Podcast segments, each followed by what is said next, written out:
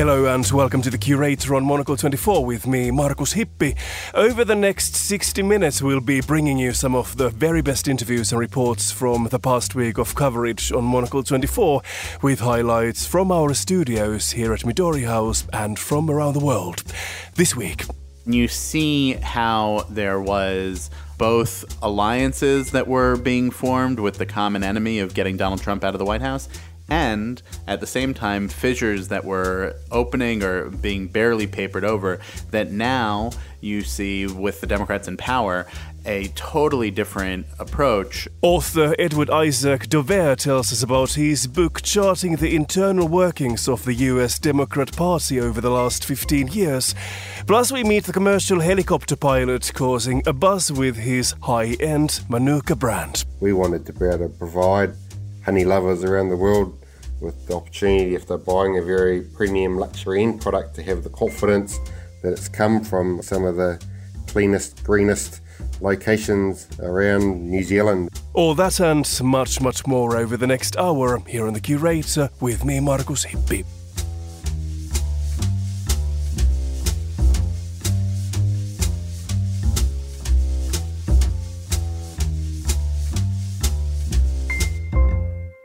As we wrap our week, it's time to recap some of the things we know today that we didn't seven days ago. Here is Monocle's contributing editor Andrew Mueller with this week's What We Learned.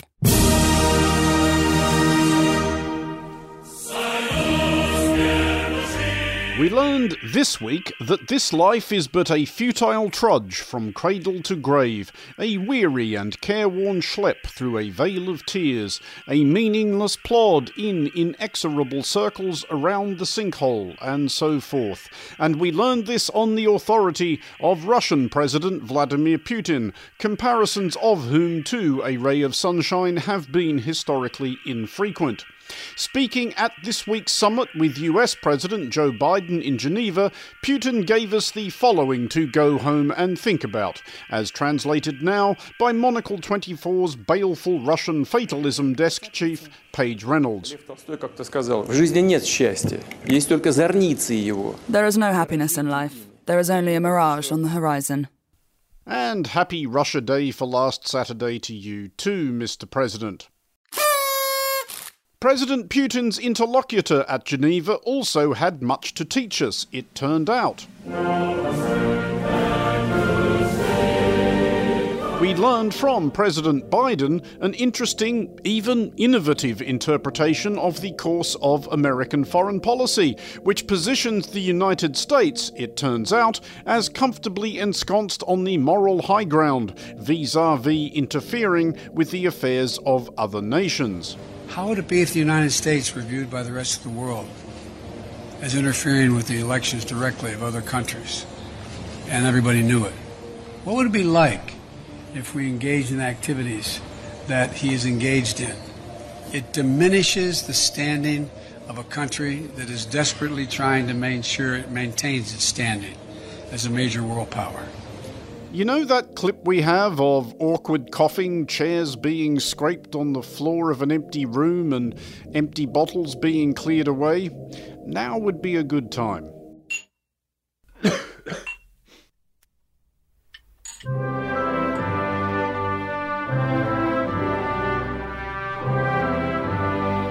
It has been quite the school week here in the UK as well, where we learned that Health Secretary Matt Hancock is not, contrary to widespread suspicion, hopeless. We learned this on no less an authority than Hancock himself, via one of those extremely useful and always informative journalistic encounters which involve someone yelling a belligerent question at a car and receiving a dismissive answer faintly audible over a revving engine. Are you hopeless, Mr. Hancock? I don't think so. In fairness, I don't think so is quite an endearing answer. How certain are any of us, really? Yeah. Mm-hmm. Yeah. Mm. I think so. Yeah. yeah. Mm-hmm. Anyway. We had learned prior to this enlightening exchange that the issue of Hancock's hopelessness had been raised a while back in a WhatsApp message from Prime Minister Boris Johnson to his very much former aide Dominic Cummings, which appeared this week in one of the interminable blog posts with which Cummings is now passing his days before the next season of Strictly Come Dancing. We learned that Johnson had indeed described Hancock as hopeless, and that he had emphasised this assessment with an adverb rhyming with clucking, ducking, trucking, bucking, or plucking. But we did also learn that the UK's government had wrangled one unalloyed triumph. A free trade deal between the UK and Australia was jointly announced in London by Boris Johnson and Australian Prime Minister, and only Australian presently allowed to leave the country, Scott Morrison, and we learned that the UK's negotiators had indeed got much the better of their Australian counterparts. And the broad outlines of the deal, as you can imagine, is that uh, uh, you give us Tim Tams, we give you, we give you penguins, uh, uh you give us Vegemite, we give you Marmite. For listeners who may have missed the subtext, the objective facts of the matter are that Tim Tams are excellent biscuits and penguins are really just not, and that Vegemite is God's own yeast extract sandwich spread and Marmite is garbage. And we learned a valuable lesson in the perils of engaging the general public in your much ballyhooed media startup. Here in the UK, GB News took to the airwaves to provide a broadcasting haven to that cohort of society who are simply not having pretty much everything that has happened since about 1971 and now live in fear of such altogether imaginary oppressors as cancel culture and wokeism. And we learned that, by golly, GB News wanted to hear from you. Instead, GB News heard from the coincidentally forenamed scions of the Hunt and Oxlong families. Mike Hunt has got in touch about toys. I don't think kids need stroke. And Mike Oxlong has emailed me saying that he agrees with me. He says but we also learned from one of GB News's beleaguered presenters that this sort of deeply puerile prankery just isn't funny. Uh, some people think it's really funny to send in uh, texts and messages that, on the basis that if we read them out, you know, we, we've been we've been had. Uh, you're still doing it, and, and, and I'm watching them, and it, it doesn't help anybody. Counterpoint: It is funny. Tune in to GB News next week as the Freelies, Jablomies, Coholics, and Huggen Kissers have their say. For Monocle 24, I'm Andrew Mueller.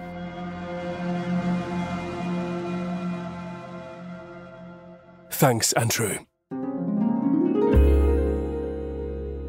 Up next, we look back to last weekend's edition of The Foreign Desk. Most discussion of sport and politics mixing is rooted in the assumption that any such crossover is bad. But what if it isn't? In 1995, South Africa hosted the Rugby World Cup, the first in which they had been allowed to compete. It was two years since apartheid had ended, one since Nelson Mandela had been elected president. Against all odds and expectations, South Africa America won it, and Mandela seized the moment to make a startling gesture of reconciliation. Last weekend on the Foreign Desk, Andrew Mueller spoke to John Taylor, a former Wales Rugby Union international, who refused to play against South Africans when they came to Britain and Ireland. John was also the commentator for ITV when Springboks captain Francois Pienaar and Nelson Mandela lifted the Webb Ellis Trophy my decision to make myself unavailable for Wales against the Springboks in 69 70 actually stemmed from the Lions tour in 1968, which I did go on to South Africa. I was, like everybody else, 22 years old, wanting desperately to be a Lion.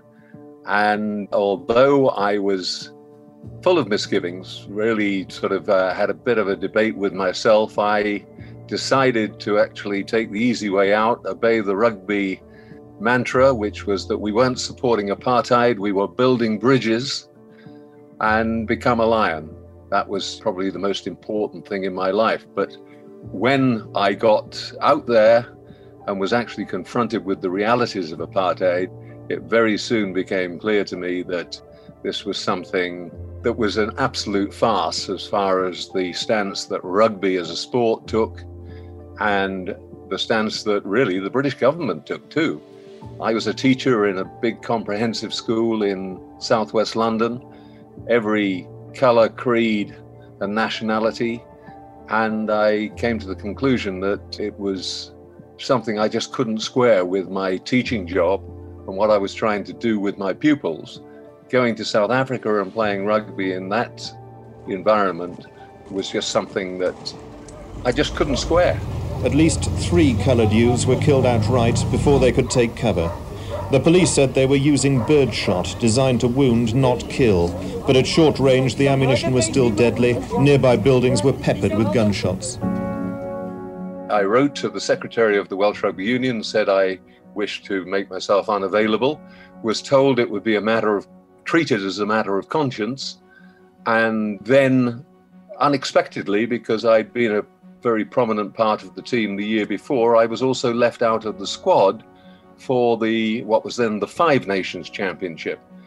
Fortunately, Wales had a bad season, and after being beaten by Ireland 14 0, they still had France to play for the last game of the season, and I was called back in, but not before the South Wales Miners and a few other lefty type organizations had sort of jumped in and pleaded my case and pointed out that obviously uh, I was being left out for political reasons. But rugby was basically still determined to push this agenda that sport and politics shouldn't mix. And it was just an impossible thing. I could never get my head around it because it was so obvious that it was not the case. I was sharing a house with Mervyn Davies, number eight. And Merv was a little bit younger than me. We went together in the 71 Lions tour to New Zealand, but he wasn't there in 68. And people like Gareth Edwards, Phil Bennett, Gerald Davies, Gerald had some misgivings about going and eventually pulled out without saying he was pulling out directly because of apartheid. But the problem was the establishment. The establishment, I was told quite clearly by two very eminent RFU English senior figures, that I should never be allowed to play international rugby again.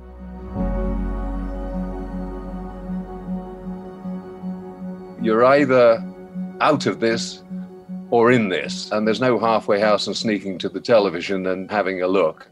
No regrets at all. I mean, my decision was made very, very clearly, pretty well by the end of the 1968 Lions tour. That was the absolute crucial bit of making me make my decision because I did see apartheid in operation. And I very quickly spent some time with the anti apartheid guys over here and came to the conclusion that it wasn't just a question of a protest. It was evident to me that the only way anything was going to change in South Africa was if they were isolated from cricket and rugby. The thought that Nelson Mandela would be president and the man in charge was just unthinkable. I think what you've got to remember in all this is the South African Rugby Board, which was the white rugby union out there, was prepared to do anything to stay in international rugby. Yet the reality on the ground, I always like to use the Group Areas Act as my barometer. It was originally created in 1950 and it basically stopped black and colored people from living in certain areas and pushed them more and more into the margins. But what you've got to realize is that between 1966, when it was amended in a big way, and 1984, when pressure was starting to build through sporting boycott, there were 10 at least amendments, all geared to basically pushing the black and colored communities further and further into the margins. So, whatever Danie Craven and those people running the white South African Rugby Board were saying about, no, we're trying to liberalize sport, it was a nonsense. And it was actually a pretty sudden thing. As I say, I had come to the conclusion that the only way we could do anything about South Africa was to isolate them. And I'm thrilled to say it happened. And Mandela, leading up to his release, that all came about, I believe, partly, obviously only partly, because of the sporting boycott. And it was only when they were isolated that suddenly it literally came tumbling down. In 95, at that cup final, I think probably the biggest surprise was Mandela going the whole hog and coming out in the Springbok jersey. And when he walked into the, um, the dressing room wearing a Springbok on his, on his heart, it was just wow. He just stood there and he said, um, uh, Good luck, boys. And, and he turned around. And my number was on his back, and that was me. I couldn't sing the anthem because I knew I would, I would cry. Um, I was just so proud to be a South Africa that day. He was a star, wasn't he, Mandela? He absolutely, really didn't put a foot wrong. And one of the reasons for embracing the Rugby World Cup instead of shunning it was that he realized he desperately needed the white population on side, and there had to be this healing process. And of course, he did it absolutely wonderfully. There it is. Francois Pienaar. And Nelson Mandela is cheering along with the whole of the stadium. It was an unusual day for me because we had Trevor McDonald out on loan from ITN to help with the presentation of the program because he could use his clout to get an interview with Nelson Mandela, and he'd done that. But the bit that was unusual for me was they asked me if I would, because of my background, actually do the build up to the game with Trevor. Made such a terrific impression in this tournament. Taking a short one, totally different. A mistake, but South Africa picking it up. So some of the listeners will have seen the film Invictus. And there was a bit in Invictus where the Boeing 747 comes over the ground very low. And they tried to turn it in good Clint Eastwood style into a bit of fiction that there was fear of a terrorist attack. There wasn't. It was on our script. We knew that plane was coming over, but it came over so low. I have to tell you, it was incredibly frightening. And Trevor and I both ducked under our desk. But Trevor, being the wonderful broadcaster he is, just put his finger to his lips and said, Say nothing. And we got back up on deck and carried on talking as if nothing had happened. But it was a wonderful, wonderful occasion. And I think people don't realize how close South Africa was to sort of civil war might be a bit too strong, but it wasn't out of the question in those months before Mandela got into power. And he realized he was the arch diplomat as well as politician, strong on his beliefs, wonderful man. And he knew he had to carry the white population with him.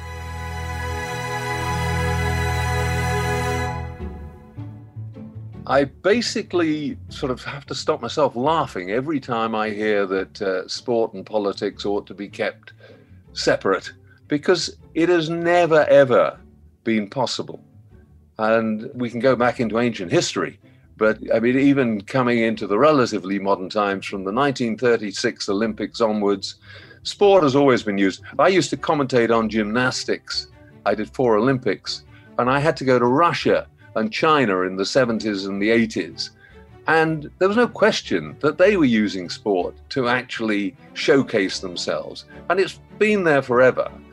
And I was ashamed of rugby and cricket because that's not what their motivation was at all. It was basically that the rugby fraternity and the cricket fraternity were more important than the actual brotherhood of man if we bring it right up to date with Black Lives Matter, the sportsmen have kept going as long as they have in making that protest. And I believe solidly that they should keep going and not stop until they've beaten the Boers. John Taylor, the former Wales Rugby Union international and sports commentator for last weekend's edition of the Foreign Desk.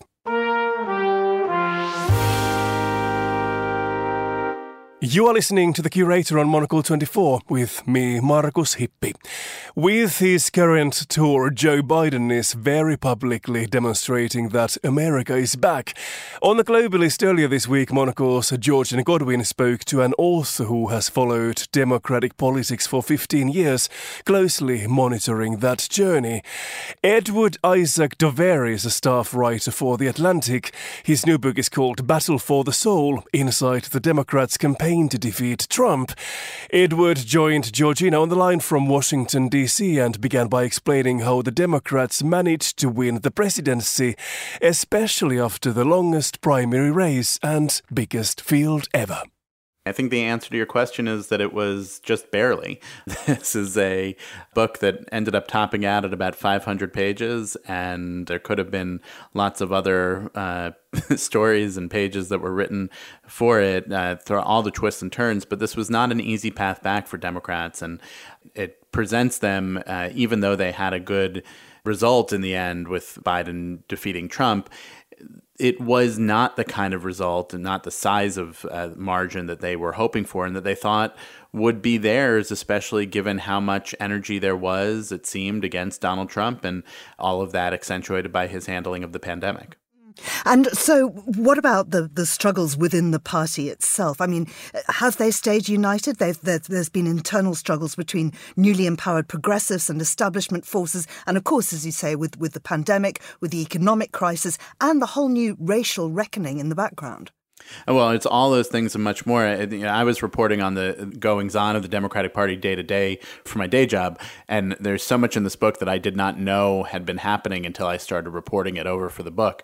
And you see how there was both alliances that were being formed with the common enemy of getting Donald Trump out of the White House and at the same time fissures that were opening or being barely papered over that now you see with them uh, with the democrats in power a totally different approach, of course, because Donald Trump's not there anymore. There's not an election in front of them anymore. And now they've gotten through the first couple of months of COVID relief and getting past the, the horrors of the riot and everything else that was going on after the election. And now it's can you actually have a governing agenda? Can you do things like infrastructure, big things that Democrats say they all believe in? But of course, saying you believe in something is different from figuring out what that actually looks like when it comes to legislation. So, what is their strategy now for a return to the world stage? Well, the big question in terms of international relations is whether what Donald Trump represented is the future of America and the future of America's involvement in global affairs, or whether Joe Biden's election, showing that we're hopefully in his mind that it'll be a turn back to where things were before Trump, that that's where things were and that Trump was the aberration. We don't know which one is the answer. It's going to take some time for that to play out in terms of domestic politics, but certainly where, where Joe Biden is aiming for in this first trip, going from the G7 to NATO to what will, uh, it seems like, be deliberately a confrontational conversation with Vladimir Putin, is saying that everything that was going on for the last four years is done. And of course, though, nobody can trust that completely. NATO knows that four years goes past very fast. Indeed, and and we just don't know what the future of American politics holds, and whether there is a resurgent Trumpism or even a resurgent Trump that's coming. Uh, Joe Biden would like to uh, have people believe that, as he keeps saying, America is back, America is back. But it may be that he's the last vestige of what America was, and, and Donald Trump is what the future is, or it may be that um, that in fact Biden's right, or it may be something uh, alternative, some path between the two of them. What do you personally believe? I think we don't know. We see a country in America that is uh, going through a lot of turmoil. In this book, it's called Battle for the Soul. Uh, that imagery is uh, drawn from a phrase that Biden used a lot, but I think is very much on point with where we are and with what I tried to document in the book. There's a lot that is going on in America that is a constant churn and is obviously erupted in some violence along the way. It's unclear whether America is going through adolescence or midlife crisis or the first stages of decline. And in terms of unity within the party, is that working? Can they can there be a, a cohesive approach? we haven't yet seen how it's played out except for around the, the COVID relief legislation. So there is a, a huge push now for uh, infrastructure is the next big thing, one of the biggest spending packages in American history if Joe Biden gets his way. But can he unite the people who want there to be lots of priorities built into that, like childcare as part of infrastructure and climate change regulations as part of infrastructure, along with those people who are more uh, rightward leaning and, and opposed to bigger government spending and bigger government intervention, even within the Democratic Party. That's what we're going to see tested over the, these next couple of weeks. Uh, and of course, the book doesn't take in this current trip of Biden's, but watching it from DC, what are your conclusions about how he's changing the conversation about America and its domestic and, and foreign policy? Uh, we all got used to seeing those images of Donald Trump uh, at any of these le- meetings of foreign leaders, uh, pushing himself to the front or having very confrontational conversations with allies with Angela Merkel or with others. Uh, that's obviously not the imagery that we're seeing out of this. It's very much on purpose. You see whether it's Boris Johnson or Emmanuel Macron making very complimentary comments about Joe Biden. And in the book, uh, there is one of the first scenes that's reported in the book is uh, the last meeting that Barack Obama had with Vladimir Putin about the election interference in 2016 and the hacking that was going on. And uh, there's some previously unreported details about Obama threatening consequences on Putin. Uh, and that obviously was not the kind of conversation that Donald Trump had been having with Vladimir Putin over these four years. And even over the last couple of weeks, uh, Trump put out a statement saying that he trusts Putin more than he trusts American intelligence. Uh, that's a stunning statement in itself for, for, for a president or former president of the United States. And Joe Biden is very much creating a demarcating line between that and uh, what he hopes is anything else about American policy. Edward Isaac Dovere speaking to our very own Georgina Godwin earlier this week.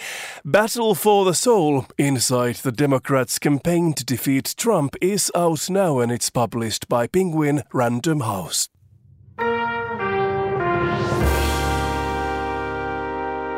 From the US, we head north next for this week's edition of Tall Stories. In Canada, the focus of the anger that has grown since the grim discovery of the remains of 215 Indigenous children on the site of a former residential school in Kamloops, British Columbia, has turned to the country's colonial era statues. In particular, those monuments that commemorate figures who are considered the architects of Canada's residential school system in the 19th century. Monocle's Toronto bureau chief Thomas Lewis went to the site of one of the most divisive of these statues in downtown Toronto. I'm standing on the campus of Ryerson University here in downtown Toronto, and I'm standing in front of the statue of the man after whom this university is named, Egerton Ryerson. He was a reformer of public education in Ontario in the 19th century, and he was also an architect of Canada's residential school system, which was run by successive federal governments and religious institutions for more than a century. It was a system that was intended to anglicise Indigenous children by eroding their native languages and their cultures, by removing them from their families. It's a system that was described as having carried out cultural genocide against Indigenous children in Canada's Truth and Reconciliation Commission report, which was published back in 2016. And I've come here because this statue and the man it depicts have become a focal point for the anger, the grief, and the disbelief that has swept across Canada since the grim discovery of the remains of 215 Indigenous children in unmarked graves on the grounds of a former residential school in the city of Kamloops in British Columbia in Western Canada.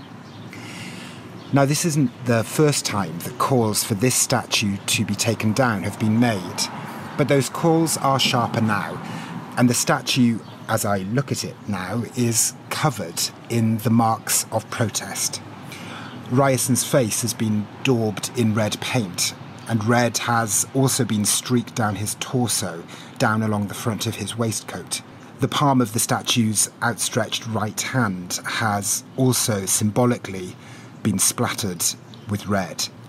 And around the stone plinth on which Ryerson's statue stands are words and numbers spray painted, most starkly the words, dig them up, in reference to the remains of Indigenous children that have been found so far, and the numbers 215 to reflect the number of remains detected in Kamloops. Most poignantly, around the base of the plinth are dozens of pairs of children's shoes. There are toddlers' Wellington boots, small pairs of trainers, and pairs of babies' booties. And just a moment ago, a woman with two young girls holding her hands came up and added their own pair of children's shoes to this memorial. Deeply symbolic of those children, perhaps many thousands of them, that were taken away from their families and who never returned home. Memorials like the shoes that I'm looking at now have appeared in public spaces right across the country, but the fact that these pairs of shoes have been placed here, at the base of the statue of Egerton Ryerson in Toronto, are where they are arguably at their most powerful, at the foot of the man who, in the eyes of many, created a system that took their children away from them, in too many cases, forever.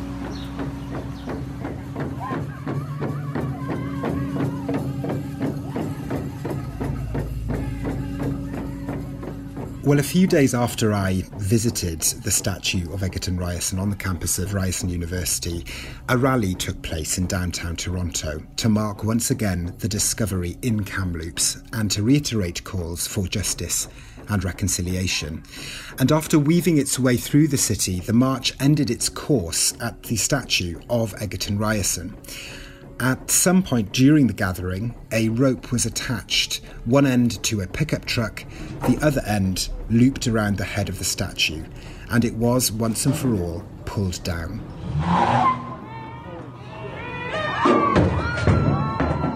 The statue was then taken to Toronto Harbour and thrown into the waters of Lake Ontario. The statue is down and won't be replaced. Egerton Ryerson no longer standing on the campus that bears his name. The school now considering next steps. Ryerson is known as an architect of Canada's residential school system. CTV's Scott Lightfoot is live on the campus with more. Scott. Well, Nathan, all day people have been stopping by here, some to take photos, some for a moment of reflection. We've actually seen a few people climb up on that pedestal where the statue once was. You know, people have been calling for Ryerson to take this statue down for years. In the end, it only took demonstrators a couple of minutes to do exactly that. Ryerson University has said that it won't be replacing the statue or restoring what's left of it and focus has now swung to the university's name. Pressure is now mounting on the institution to remove Ryerson from its title entirely, something that activists have called for for many, many years. The university says that a task force has been set up to examine how renaming the university might be brought about. I don't want this to just be, you know, uh, picked up moment by moment. I would like this to be a sustainable thing where we see change at the institutional level uh, to take away the name, to take away the statue, and have a larger conversation about colonial violence and white supremacy in this country and start undoing those mechanisms. All that remains of the statue of Egerton Ryerson now is its stone plinth, covered in the spray painted words of protest and of anger and of pain that capture this turning point the discovery in Kamloops has brought about. It's unclear at this stage what will happen to this remnant of the statue.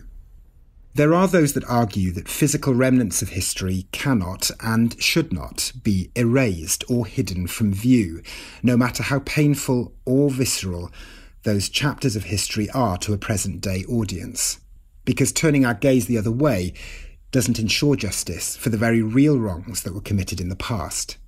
But context matters, and the legacy of the statue of Egerton Ryerson might therefore be most accurately conveyed in one of Canada's national museums. The plinth taken away and importantly kept as it is, covered in its spray painted words of protest and preserved there for years to come. In that setting, it would speak most clearly of Canada's many conflicting truths, the dark, lingering chapters of its colonial past.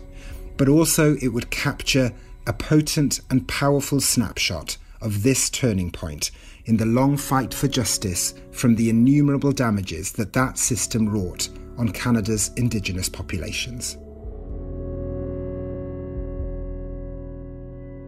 Thanks to Thomas Lewis for that.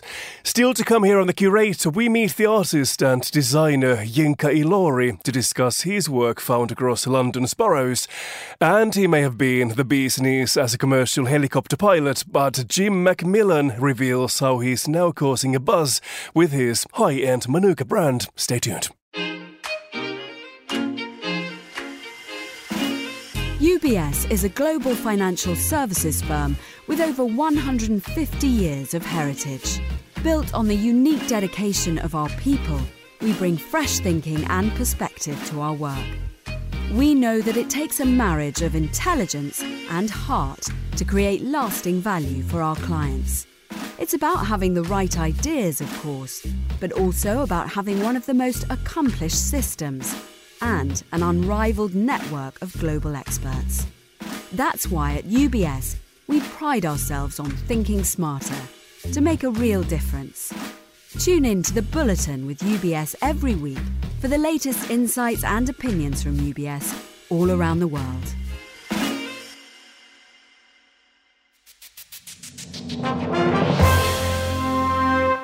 You are with the Curator, our weekly highlights show here on Monocle 24, and I am Markus Hippi. The good team of Kinfolk is back with a new title named Kindling. The title is aimed at people with children with clever design, insightful articles, and if you are lucky, some cute stickers inside too. To discuss Kindling's first issue and how the main title is celebrating 10 years, Monocle's Fernando Augusto Pacheco spoke to Kindling's editor in chief, Harriet Fitch Little. Kindling, there's definitely things in there for children. We've got a section at the back called Fun Stuff, which is um, exercises, sort of games that you can play with children. But the focus of the sort of content of the magazine is definitely mainly for adults. And it's for parents. I'm sure you know parents will be our primary demographic, but the way we've sort of written the content, we really want it to be of interest to anyone who is sort of involved in raising a child in, you know, the many forms that that can take. What about the format? I mean, it's, it's, quite nice. I mean, I know kind of the idea of parents and kids, but I love the smaller format. I mean, so it's kind of just to really differentiate as well from the from Kinfolk, the main title, even though they might be complementary, but you know, there's quite a, a difference there as well. yeah. well. I think um, our art director Staffan Sundström and our designer Alex Hunting, who's also based in London, Stefan's in Copenhagen, which is where Kinfolk is. I think what they wanted was to essentially make something that felt more sort of pick up and put downable. So, you know, this is the sort of thing that you could easily sort of slip into a bag. It doesn't feel, you know, you often see kinfolk put in these quite sort of precious situations. Maybe you see it like in a beautiful sort of like flat lay on a coffee table next to like a, you know, nicely poured latte. And I think the idea with this is that it's sort of far more like a movable feast and it's aimed at people who perhaps don't have sort of an hour to sit down and read. It's like, yeah, you will sort of pick it up, put it down, do something else. I like some of the fun elements of it. I mean, the, the stickers actually, I, I, love it. I'm sure I'm gonna use them, you know, somewhere in my house or something. The illustrations by Espen Friberg as well. Again, you're having fun while you're making a magazine. I think that's what this shows to me. Yeah, I think we had about as much fun as you can have when you're sort of none of you are in the same place making yes. a magazine, which was quite limiting. But it was really fun, and so the stickers are sort of some of them are characters that appear in the magazine, like um, Claude, our cover star, uh, the cloud person. All the illustrations are done through Espen throughout the magazine, which sort of gives it, I guess, what we wanted to do. And it's, I'm glad because it sounds from what you're saying like it's at least semi worked, is make something that felt really fun and playful, but had enough sort of visual continuity and I guess like style, for want of a better word, that it would also feel at home as part of like an adult setup as well as like a child's bedroom. The idea for the magazine, I wonder how this came about. Did you guys realize, for example, that the Kinfolk readership, perhaps a lot of them were kind of parents themselves, and perhaps you saw, oh, there's a nice gap in the market. Perhaps we should explore that. Yeah, I'd say it's definitely a case that, you know, and I'm not going off, perhaps won't surprise you to know that we don't sort of do rigorous audience analysis. But um, That's good. I, I think, you know, probably a lot of our readers uh, were in their 20s when Kinfolk started, and now probably they're more in their 30s, and, you know, families a bigger part of their life in whatever form that takes. But the other thing I should say is that, in a way, we didn't come up with the idea for this magazine. So, Kindling actually circulated in 2013 for a couple of years under the title Kindling Quarterly. And then it was a really nice indie magazine based in the US, and it had a focus specifically on fatherhood. Um, and sort of, I think the founders felt at the time like stories of sort of modern fatherhood weren't really getting told in um, either the indie media or the mainstream media. So they created that magazine, which sort of circulated for, I think, six issues, and then it sort of wound down. So we actually, you know, sort of acquired the rights to use that title just because it was a really nice magazine. The name, obviously, Kindling, like just feels like a really nice fit for Kinfolk, um, and we like the sort of legacy that it had. But yeah, it's sort of um, in terms of what it is, I wouldn't exactly call it a relaunch because this is such a different magazine. But there is a sort of like lineage with something that came before, and lots of the ideas were sort of sparked by that as well.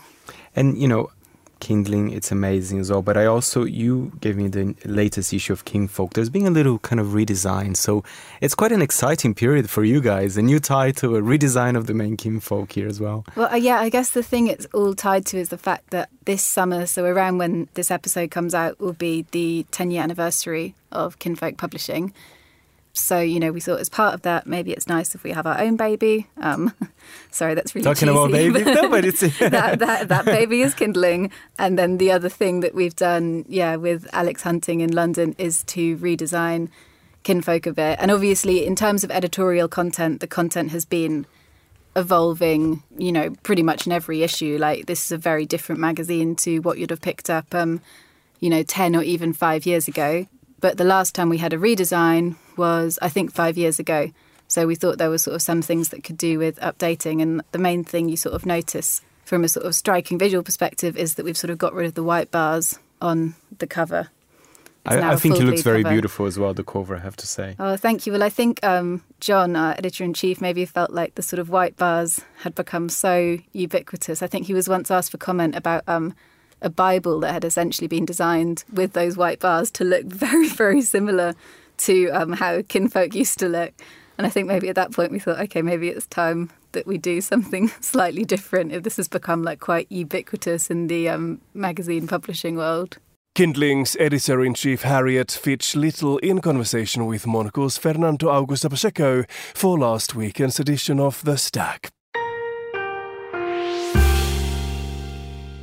Our next highlight comes from the latest episode of Monocle on Design, where this week we met the artist and designer Yinka Ilori, whose colourful works can be found across London's boroughs. From a basketball court in Canary Wharf to enormous murals along Tottenham Court Road, Yinka's work is uplifting and often closely linked to the communities he's working in. Unveiled earlier this year, the installation As You Pass Me By, Know That It Is Nothing But Love From Me is the first public artwork in a series that Yinka will roll out for the neighbourhood of Tottenham Hale. Monocle's Nic Monisse visited the piece and met Yinka to discuss the desired impact of the piece on the local community. This project, you know, is called As You Pass Me By, Know That Is Nothing But Love From Me. And I think this project was birthed out of lockdown. We spent the year kind of being at home and, you know, not seeing family or seeing friends. And I think it was this act of kindness that we all sort of shared in our communities. You know, my neighbours who I didn't speak to for so long would knock on my door and ask me if I'm okay. Or just people you didn't know in the street would just be, you know, would smile or say hello. I think because we sort of shared a sort of common pain and it was a collective, you know, um, experience. So I wanted to try to sort of, you know, retell that narrative, allow us to remember what that was like, you know, that year of not being able to go out to the pubs or travel or see family and friends and just remind ourselves that, you know, we can still continue to love each other even when you walk past someone. Yeah, and I, th- I think that sort of became quite important, obviously, in this last year. Those people immediately around you sort of became your, your lifeline in many ways. Can you tell us how you sort of embody that in this artwork? Maybe describe the artwork for our listeners. So it's a night meter hoarding that consists of a sort of kaleidoscopic sort of colour palette. Um, as you have orange, yellow. I mean, yeah, it's pretty much a really sort of colourful, vibrant hoarding that changes as you move along. But above your head is where the text sits. As long as you pass me by, now there's nothing but life from me. So I'm trying to take the audience and the, you know the sort of the passerby through a journey. So as they're going past this hoarding, they're going to read this message and hopefully make them smile or hope that make them, make them offer a smile to the next person that sort of passes by them. Yeah, that's the installation. But I think also during this whole year, I've been obsessed with pink. And there's something quite joyful about the colour pink and positive and youthful. And I want to bring that out. What I want to try and do is create a sort of, you know, an experience of kind of, maybe it's a two or three minute experience um, that you might get from puzzle hoarding. And hopefully that will carry you through the whole day. And, you know, you might come back to it because you want to get that sort of that juice and that kind of, you know, that energy that you might probably, that you may not get anywhere else but in Tottenham. And I think I think it's worth pointing out you are wearing a pink hat right now, so that that's right there. I mean, my colour palette that I'm wearing today is I'm wearing a sort of pink camo hat and a sort of lilac jacket, which is the palette that you see on the installation today. I mean, you talk as well about people maybe coming back or being drawn back to it and being uplifted by it. You've got a residency here for two sure. years. What do you hope to sort of start to bring out of that local community over that two years? What do you hope you can offer them? I mean, this initial step's clearly about uplifting, but what else, I guess, are you hoping to do with your design for the community here? I think for me, you know, Tottenham is a really special, you know, place. Strong family links in Tottenham. You know what is happening here, I think, is really special. I think not only for the community, but also for the younger community who are going to be the future and face of Tottenham. I think for me, having my work against the hoarding um, hopefully inspire the next generation of artists, architects, designers, because you know what's been built is designed by the architects, designers. They have the creative vision. But also, I just want to inspire you know young kids who want to be you know future architects or designers and let them know you know it's possible you know to be that. But also, it's about trying to give you know people that live in Tottenham sense of pride and ownership of their community because I think every kind of you know borough will have something that maybe may not be seen as positive. I think if you give them something that they're proud of, people are going to want to come down and be like, okay, have you seen that piece in Tottenham? So people have this sense of pride that, you know, I've got this installation here and it's mine. And I think what I like to try and do is when I create work, is the work doesn't belong to me anymore, it belongs to the community. So over time it matures, you know, the people become the fabric of the artwork. But then also I think for me it's really important to try and make art, you know, inclusive in public spaces because I think sometimes art can sometimes feel not inclusive um, whether it's in a gallery or a museum, because people might feel they don't belong or they can't access these spaces. Bringing art to your front doorstep and to people in their cars who stop in traffic looking at it, they're already in a gallery. That's the power of public art. How do you, I mean, other than putting it in their community, giving it a physical presence, are you working with members of the community on upcoming pieces? How are you also engaging them perhaps in, in the making process as well? Yeah, I think this particular project we worked with Vicky, he was also one of the consultants on the project, and Argent. And as you know, there's different phases, you know, in this project. So I think the next phase, which would be, you know, during my residency, there will be a kind of community engagement process in this project, which we're still developing. But I think for me, you know, having the community involved in my process, I think is so key because, you know, you see a lot of kind of public sculptures and artworks in public spaces that have no link to the community. They're just kind of plonked there. So there's no connection. They can't relate to what they're seeing. There's no, they can't create new memories or, you know, relive old memories. So I think for me, it's quite key to kind of you know always try and involve the art, you know, the community, whether it's young or old, or you know, people that sort of feel disconnected to their community with and with all the kind of huge developments happening around. Bring them on that journey because they will celebrate it. This is great what's happening in Tottenham, but in 20, 30 years' time, it's people behind me are going to carry that flag of Tottenham. So we need to bring them on that journey with us. You're out in in the communities, working with people. You know, and I, I know I know you make things in the studio as well. But what do you get personally yeah. from being out in the community? it's incredible because you know you become a, a little bit vulnerable because you, you sort of work in your studio every day of the year. You go into a public space and you get to talk to young kids, adults, the elderly. They tell you their stories. Those stories is what fills me with inspiration to create new works of art. There's a Nigerian musician called King Sunny Ade, and he says the people are the fabric that I wear, and which means in your lashe me, Timo Fingbora, that's in Yoruba. And I think that is what my work's about. It's about the people. I get energy from the people and their stories and experiences and just their aura. And that just fills me with joy. And you know, you can't during lockdown I missed being around people, being around my community. So yeah, it's a very different experience from being in your office and around your team, but being in a community that has so much energy, inspiration, ideas, love. One of the biggest things you get in a community is love, and that's why the love sign is on that installation because there is a lot of love in Tottenham, you know. The artist and designer Yinka Ilori speaking to Monocle's Nick for this week's edition of Monocle on Design. You are with the Curator, our weekly highlights show here on Monocle 24, and I am Markus Hippi. Up next, we turn to the latest installment of Food Neighborhoods. This week, we hear from the man behind Brooklyn's Popina restaurant, Chris McDade. Here is Chris with one of his favorite recipes.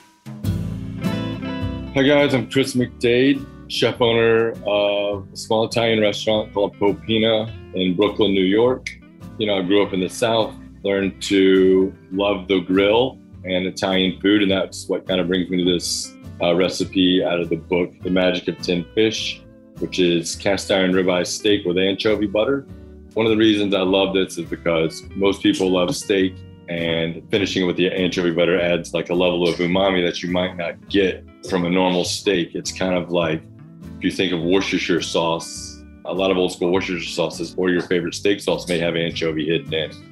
So uh, for this, we'll start with the butter. It's just a couple of sticks of unsalted butter at room temperature, a good handful of anchovy fillets, garlic that's all been minced together, a little bit of grated lemon zest, squeeze of fresh juice, and just to add a little bit of an herbal element, you're to toast up some fennel seed, grind those up, and we basically just mix all that together in a bowl so that you have almost like a compound butter, like a seasoned butter. After that, we just take a room temperature steak, season it with salt, throw it in a cast iron pan. You know, you want it pretty high heat. You're gonna give it a good sear each side, maybe four to five minutes to get it medium rare, depending on the thickness of your steak. When it comes off, I like to just put the butter on right on top of the steak, let it rest a little while, maybe five, six minutes. And then what we'll do is we'll slice that steak out. Whatever juices do run into that butter, we'll kind of mix all that together put your sliced steak on a plate, and then pour that butter that's been infused now with the beef juices and kind of just pour it right back over the top of your steak. Chris McDade of Brooklyn's Popina for the latest edition of Food Neighborhoods. Finally, on today's show, we head down to New Zealand to meet the commercial helicopter pilot who created the True Honey Co. The high end Manuka brand was founded in 2013 by Jim McMillan, who used his relationships with landowners to produce honey in some of the most remote parts of the country. For this week's episode of The Entrepreneurs, Jim spoke to the show's host, Daniel Bach. Not that long ago, Manuka honey was actually considered almost like a weed. Certainly in my career as a helicopter pilot, I spent quite a large amount of time actually cutting, spraying. It was considered a weed, I guess, and it was cleared accordingly. As the Manuka honey industry has evolved over time, it's viewed quite differently because it's generating those landowners an income stream and now a viable part of their farming operation. There's been certainly significant growth in the industry from a production standpoint and that has certainly tied up a lot of resource.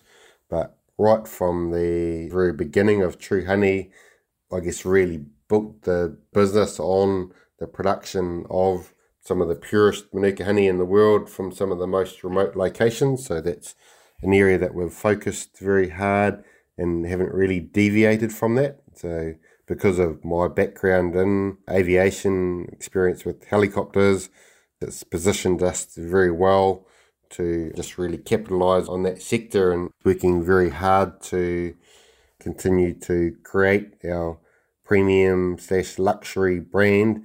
And we wanted to be able to provide honey lovers around the world with the opportunity, if they're buying a very premium luxury end product, to have the confidence that it's come from some of the cleanest, greenest locations around New Zealand and you know certainly free from any potential pesticide or other residues. Uh, Jim, obviously this has been quite the growth for you in the past number of years as explained from you know first flying over these different properties and, and discovering the potential for this market just talk to me about how interesting that has been for you and how exciting you are to continue to grow this company, which is quite the mark of quality for New Zealand. Uh, it's a time when a lot of people are thinking about top level quality products like this. They're thinking about sustainability. Talk to me about what you've got going on, how you plan to grow, and, and how exciting it's been for you. Really started off as a production business, so specialising in the production of you know, very pure or high grade manuka from remote locations, and even that in its own self, I guess, felt very privileged to be able to produce a gift from nature from some of the most beautiful parts around our country. I guess was a real privilege, and some of the you know the the true partnerships and relationships or win-win relationships we've sort of created as part of that. That's been very rewarding also. So a lot of remote stands of Manuka, once considered a wasteland, now generating income and revenue stream. It's having a positive impact on some of the surrounding remote communities as well. As the business is growing, entering into the export market, certainly been a, a big eye opener, I guess, to understand and conceive just the extent of the size of the globe and the opportunity. For example, our first biggest markets, um, probably selling into and significant volumes of honey, Saudi Arabia, which was a country I'd never even considered exporting our honey to. It just sort of come about by chance, really. Where we're heading to moving forward, we've got a very, very dedicated, passionate team. We're all pretty motivated about what the future might hold We're very focused on carving out a bit of a new segment for Manuka honey, like right in that very luxury end space. Have the opportunity to take a gift from nature or a primary product from New Zealand and to look after it with such care all along the journey and produce the highest quality product possible for that luxury end market, I guess, in itself. I feel very privileged to be able to do that been a very exciting journey, but I'm sure we've still got you know a long way to go yet. But we're very committed to continuing to innovate to ensure we can keep pushing the boundaries of what can be achieved into the future. Jim McMillan, founder of the True Honey Co., speaking to Monocle's Daniel Bach. You can hear the full interview on this week's episode of The Entrepreneurs. Just head to monocle.com forward slash radio. And that's all we've got time for on this week's edition of The Curator. The show was produced by Sam Impey and presented by me, Markus Hippi. Join us again next week to hear some of the very best of the programs here on Monocle 24. Thanks for listening.